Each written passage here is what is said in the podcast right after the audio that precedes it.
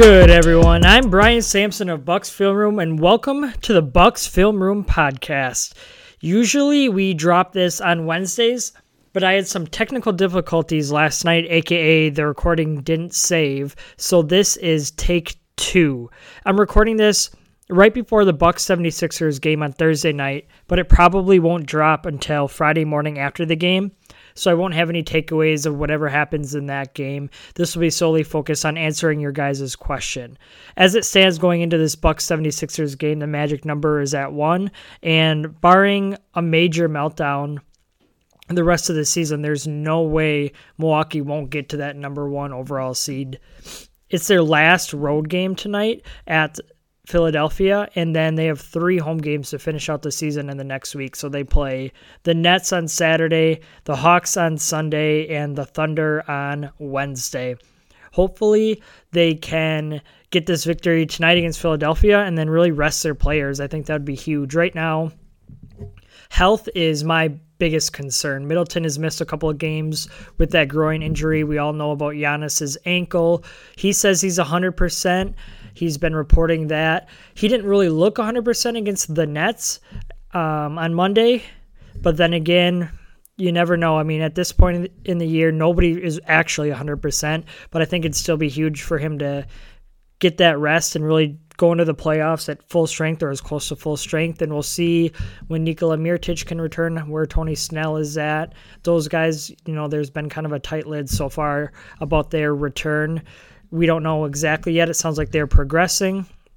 Budenholzer has talked a little bit about how Mirotic's pain is going down slowly, so that's a good sign. Tony Snell with his ankle is pretty swollen. He could hardly walk after it initially, and hopefully he's getting better. Brogdon, he's off of crutches now, I saw, which is a good thing. And it still appears that his timeline is for the beginning of the second round. So the Bucks are really dealing with a lot of these injuries. And fortunately, because of the depth, they've been able to weather the storm. So that is a really good sign. They've had a lot of guys step up. You know, their wing depth their wing depth has been really impressive this season. They've always had guys step up. You know, they got Middleton and Brogdon as their starters, but then they have Snell, Sterling Brown, Pat Connaughton, Donte DiVincenzo throughout different times of the season. You know, they've each had their role up until Snell got hurt. He was one of the only guys who had played, who had been in the rotation all season long. Otherwise, guys like Patsy and Sterling had taken their turns. But that depth is really showing now heading into these last four games. Sterling Brown and Pat Connaughton are playing the best basketball of their season and maybe their career, probably their career as well. And we'll get into this question here in a bit, so I won't jump into it, but it's going to be really hard to figure out what that rotation is going to look like. So hopefully there's not a lot of drama over these last four games. Hopefully the Bucks can continue to do what they've done all season long, and that's dominate and get a victory. You know, for a team that has only lost back-to-back games one time all season, I'm not worried about them losing four games in a row and losing that potentially that potential number one seed. You know, the Raptors, they have to win their games. They have a cakewalk of a schedule. They've had that over these last few weeks. But I'm really not worried about the Bucks. I think it's all but a but a sure thing at this point that they'll lock up that number one seed. Um, so let's just jump right into these questions here. the first question comes from at Kempler K.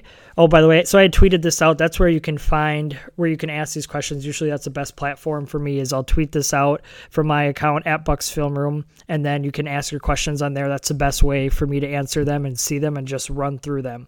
So, this first one comes from at Kempler K. It says your playoff rotation off the bench is it Sterling? Sorry, let's try this over. Your playoff rotation off the bench is it Sterling, Snell, or Pat who will get the most opportunity? Also, I suspect a lot more inside game from Brook, especially when Giannis is off the floor. Do you agree? So the first part is about the playoff rotation and whether it'll be Ster- whether it be Sterling Brown, Tony Snell, or Pat Connaughton. I think that it'll be matchup based, and it might just depend on who has the hot hand. I think Sterling Brown and Tony Snell will get the initial chances. If I had to guess, and this is complete speculation. So I think that Sterling and Tony will get the first chances. They've been guys that have been in the rotation for a lot. Snell for the whole season that he's been healthy. Sterling for his last part. Last part. Pat Connaughton, he is playing the best basketball this season and, and of his career at this point. You know, he's finding his outside stroke. He hustles, he grabs rebounds.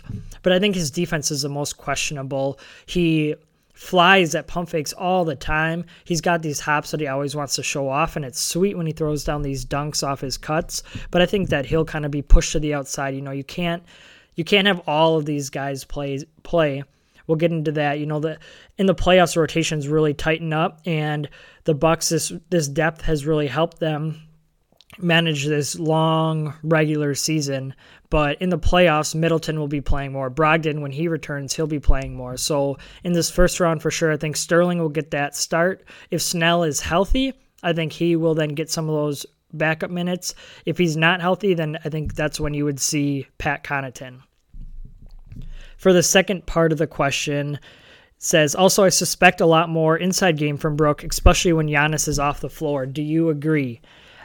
No, I don't agree. I think the Bucks aren't going to switch anything up. When you're this successful, you know, by a lot of the margins, a lot of the stats that we look at, they're one of the most historic teams, you know, winning 45 games or whatever it is by double digits. The last 7 teams to do that have won the NBA finals or some stat like that.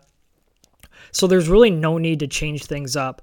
If the Bucks are having success and they they will for sure. They'll cruise through this first round, so no need to change it up. I could see if other teams try to go small. We've seen one, maybe a couple other times where Lopez has then posted up. I could see that being the only time, but otherwise, the Bucks are going to try to continue to do what they've done. You know, a big reason Giannis has been so successful this season as well is that extra space. He doesn't have somebody posting up.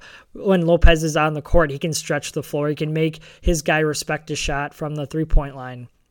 And if he's down there posting up, that clogs that lane. You know, that puts that seven footer or whoever's guarding Lopez, puts him right down low, right where Giannis wants to go, and can make it more difficult. So I don't think that Lopez will will go inside. You know, he always has that opportunity. Like if he catches a pass on the three point line and his man closes out too hard or overplays, he can drive or he could do his his slow his really slow drive to the hoop so you might see that just like we have, but I don't think that it'll increase uh, any more than what we've seen in the regular season. All right, moving on to the next question. At the NBA analyst, I think is what it is. At the NBA analyst one, who will be the Bucks' biggest threat in getting to the finals? Raptors, Celtics, Sixers, or Pacers? You can cross Pacers off that list. Without Oladipo, they really are are not a, not a threat. I hope that they make it through that first round.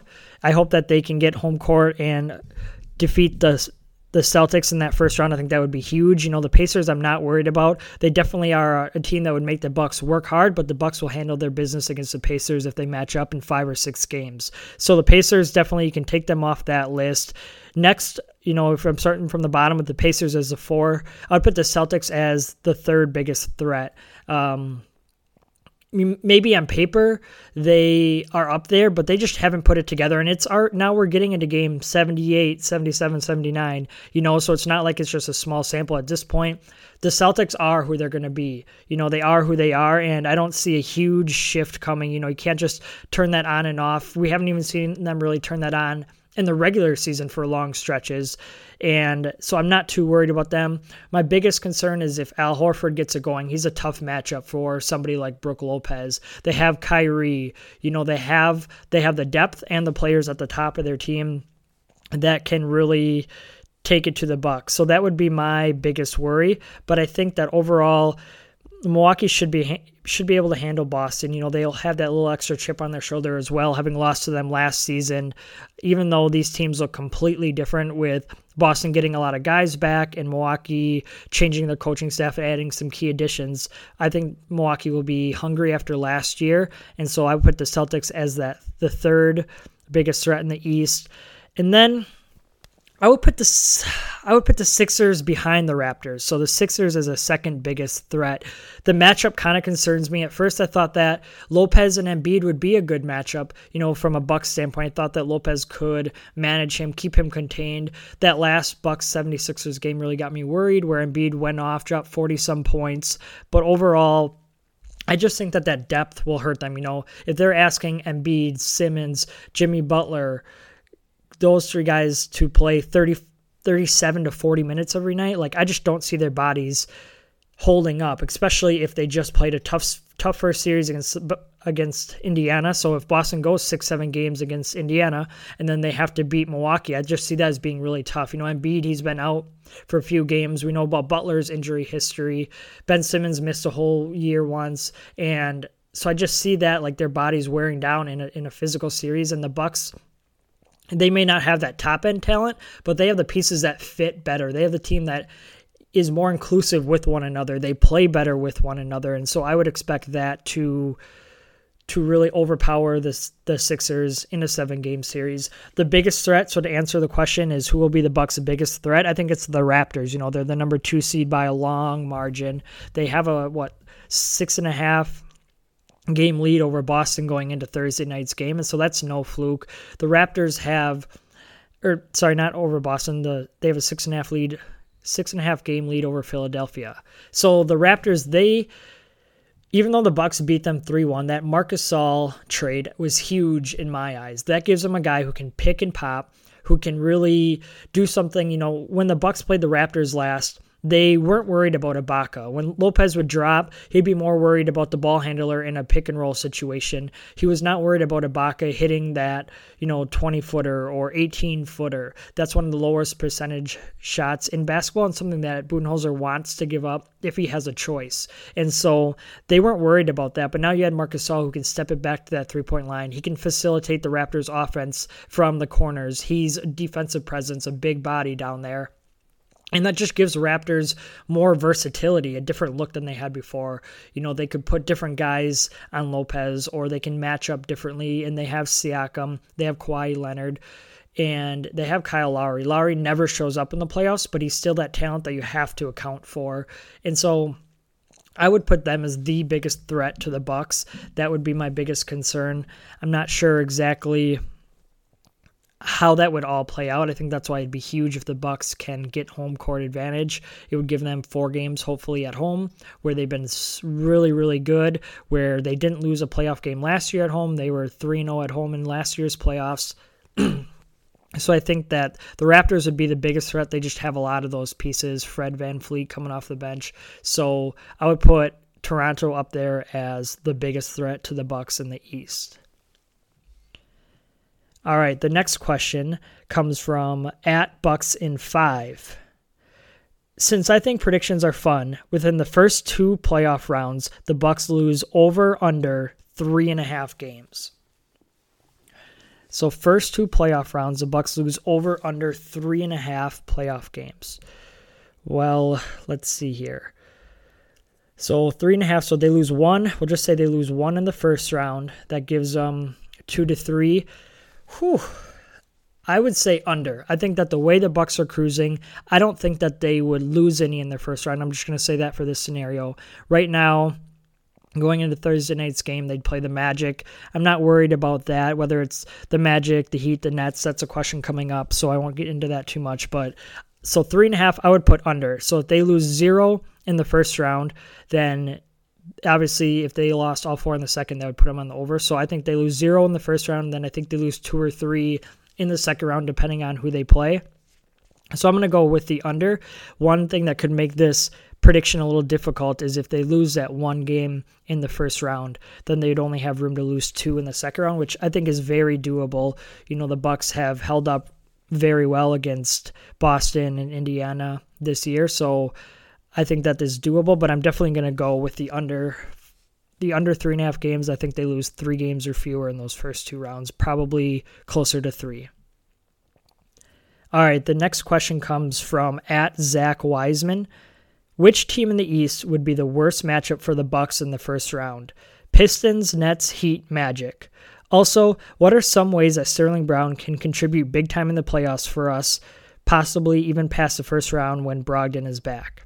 All right, so the first part of the question, which team in the East would be the worst matchup for the Bucks in the first round between the Pistons, Nets, Nets, Heat, and Magic. So as it stands right now, the Pistons are in six, and the Nets and the Magic are right behind them in seventh and eighth. They're only a half game behind the Pistons, and then the Heat are a game behind the Pistons. So we got three teams, four teams there within one game. So it really could be any of those teams. So I think that the Pistons are probably the worst. Uh, Pistons or Nets. Um, the Nets are tough. They got a lot of guys that are coming at you. I really worry about. I'm gonna put. I'm gonna put the Nets up there as the worst matchup. They got Jarrett Allen, who we saw just his length bother Giannis. I don't think it has anything to do with their zone defense. That zone defense they played on Monday against the Bucks does not bother me. When you're missing a guy like Mirotic, a guy like Snell, a guy like Middleton, like we're talking about three outside shooters right there who can kill the zone. You know, it's not just one guy; it's three different guys who can spot up and make the zone pay from the outside, and that really allows Giannis then because those Giannis likes to get in the middle of those zones, and then he has different options. You know, he doesn't have Frazier or Colson or whoever. Um, so I'm not worried about the zone.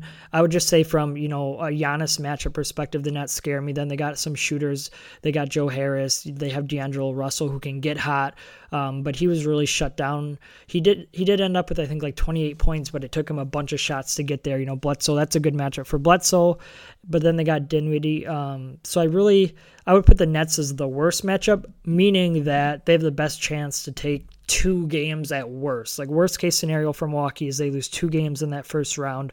There's absolutely no way any of those teams, there's no way the Pistons, the Nets, Magic, the Heat, there's no way any of those teams take more than two games from the Bucks.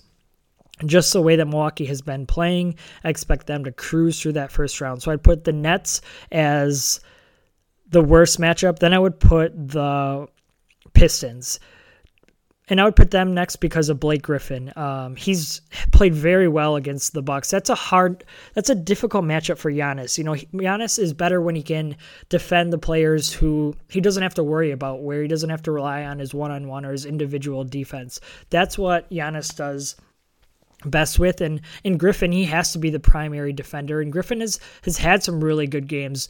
Uh, don't get me wrong Giannis has definitely had his moments. I can think specifically where he swatted two of Griffin's shots like literally into the third fourth row.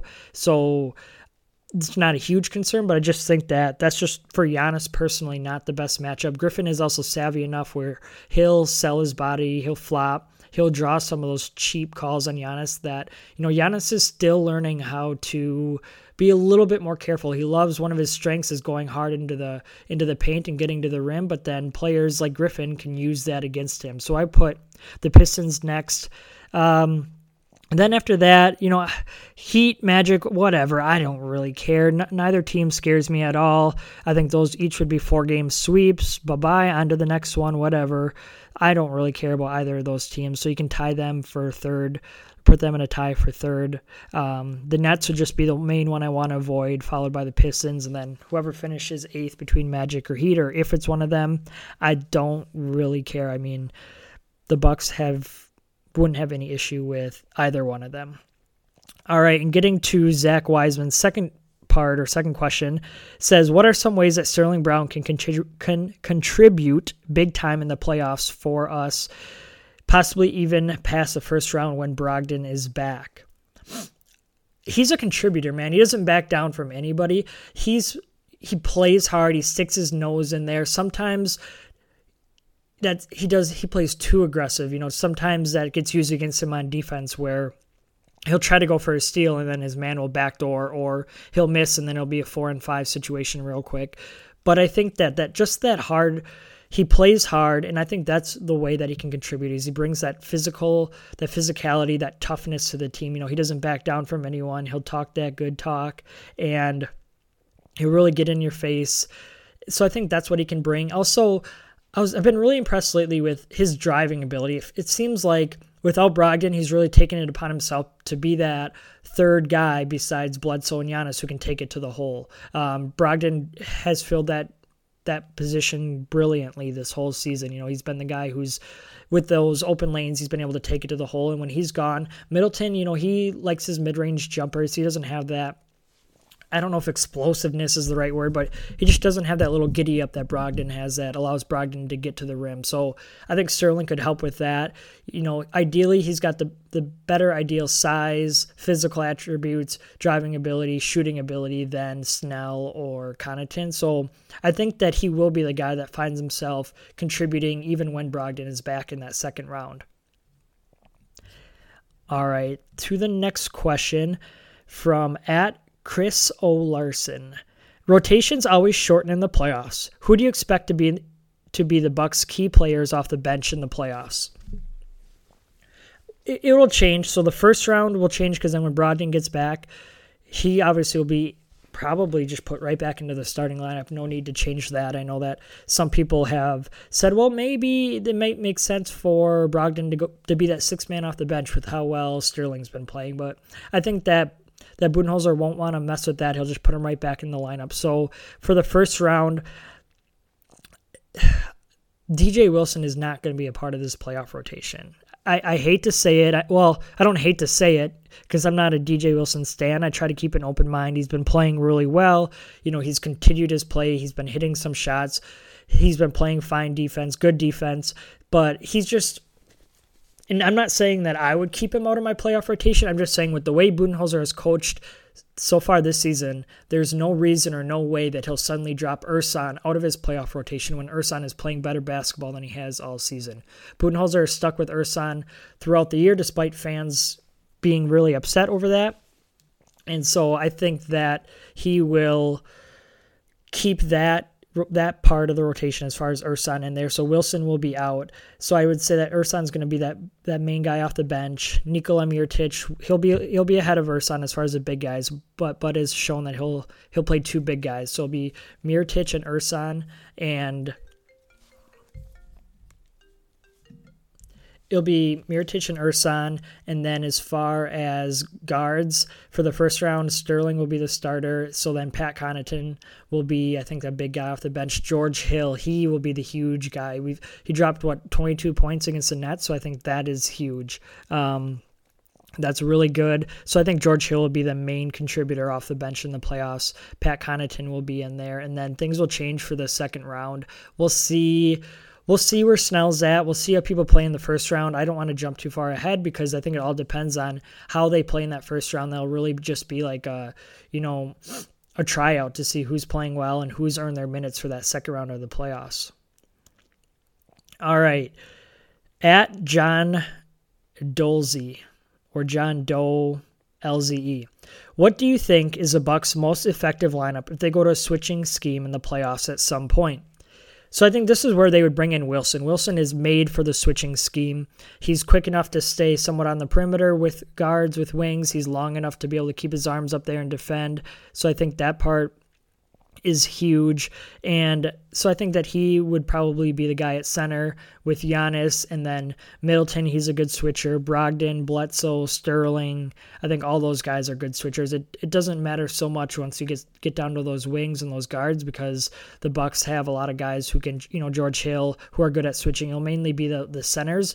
So I would expect Wilson to go in there, but I will say this Lopez has impressed me a lot when he's gone to switching. He's done a great job of keeping guys in front of him. He gives up more space, but he's got that long reach where he can, if a guard tries to pull up on a switch, he can, you know, deflect it or contest it. And so I will say that don't, if the Bucks decide to go to a switching lineup, that does not mean that Lopez is out automatically. He's done very well in that in that area of the game so far this season in the limited time the Bucks have used that. All right, next question from the same person. Did you used to be a T-Wolves fan? What caused you to switch and start covering the Bucks? So I get this question sometimes, and why is because I wrote about the Timberwolves last season.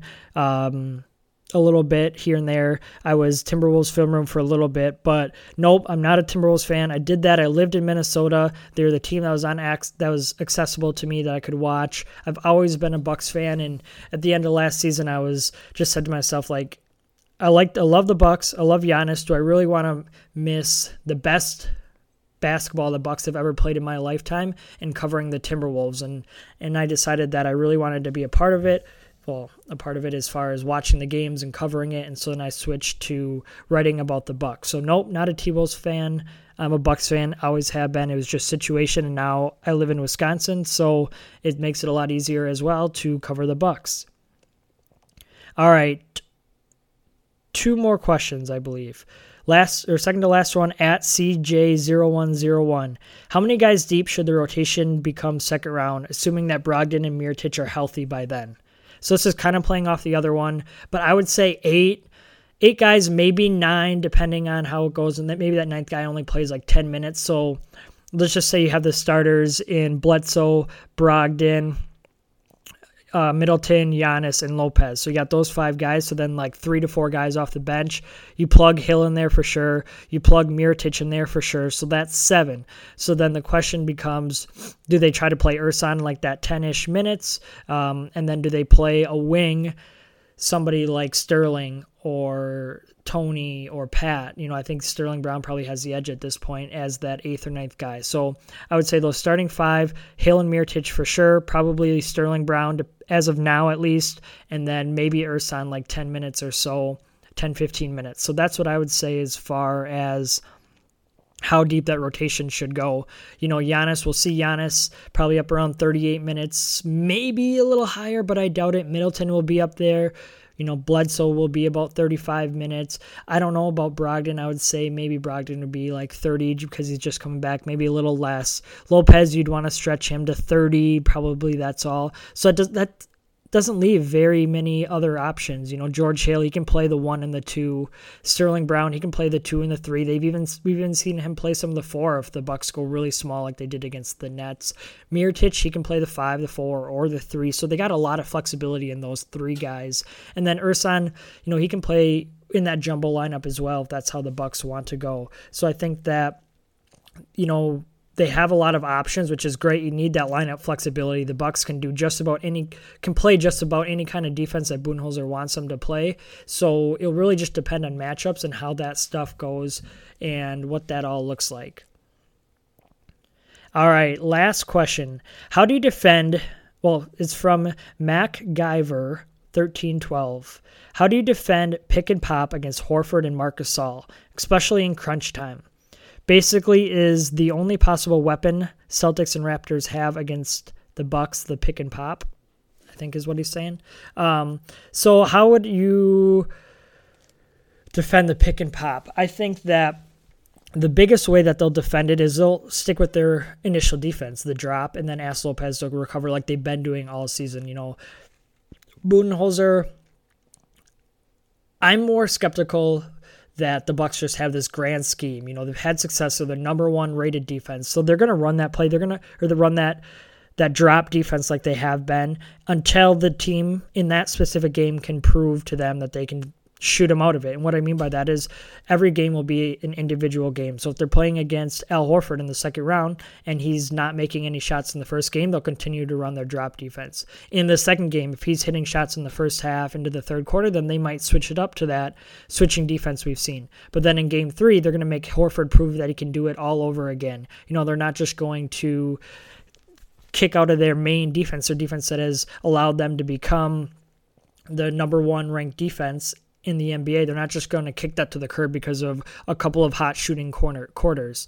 And so I think that'll be like the main thing we'll, we'll have to wait to see on. They'll stick with their primary drop defense in the pick and roll coverage, and we'll see how they do. If they decide to come out, they could keep.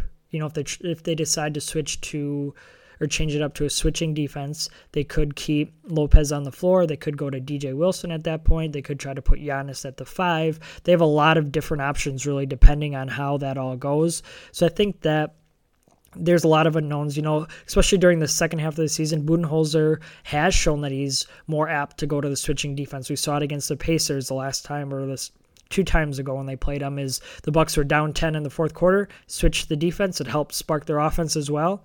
So I think they'll start out in their basic drop coverage in their pick and roll.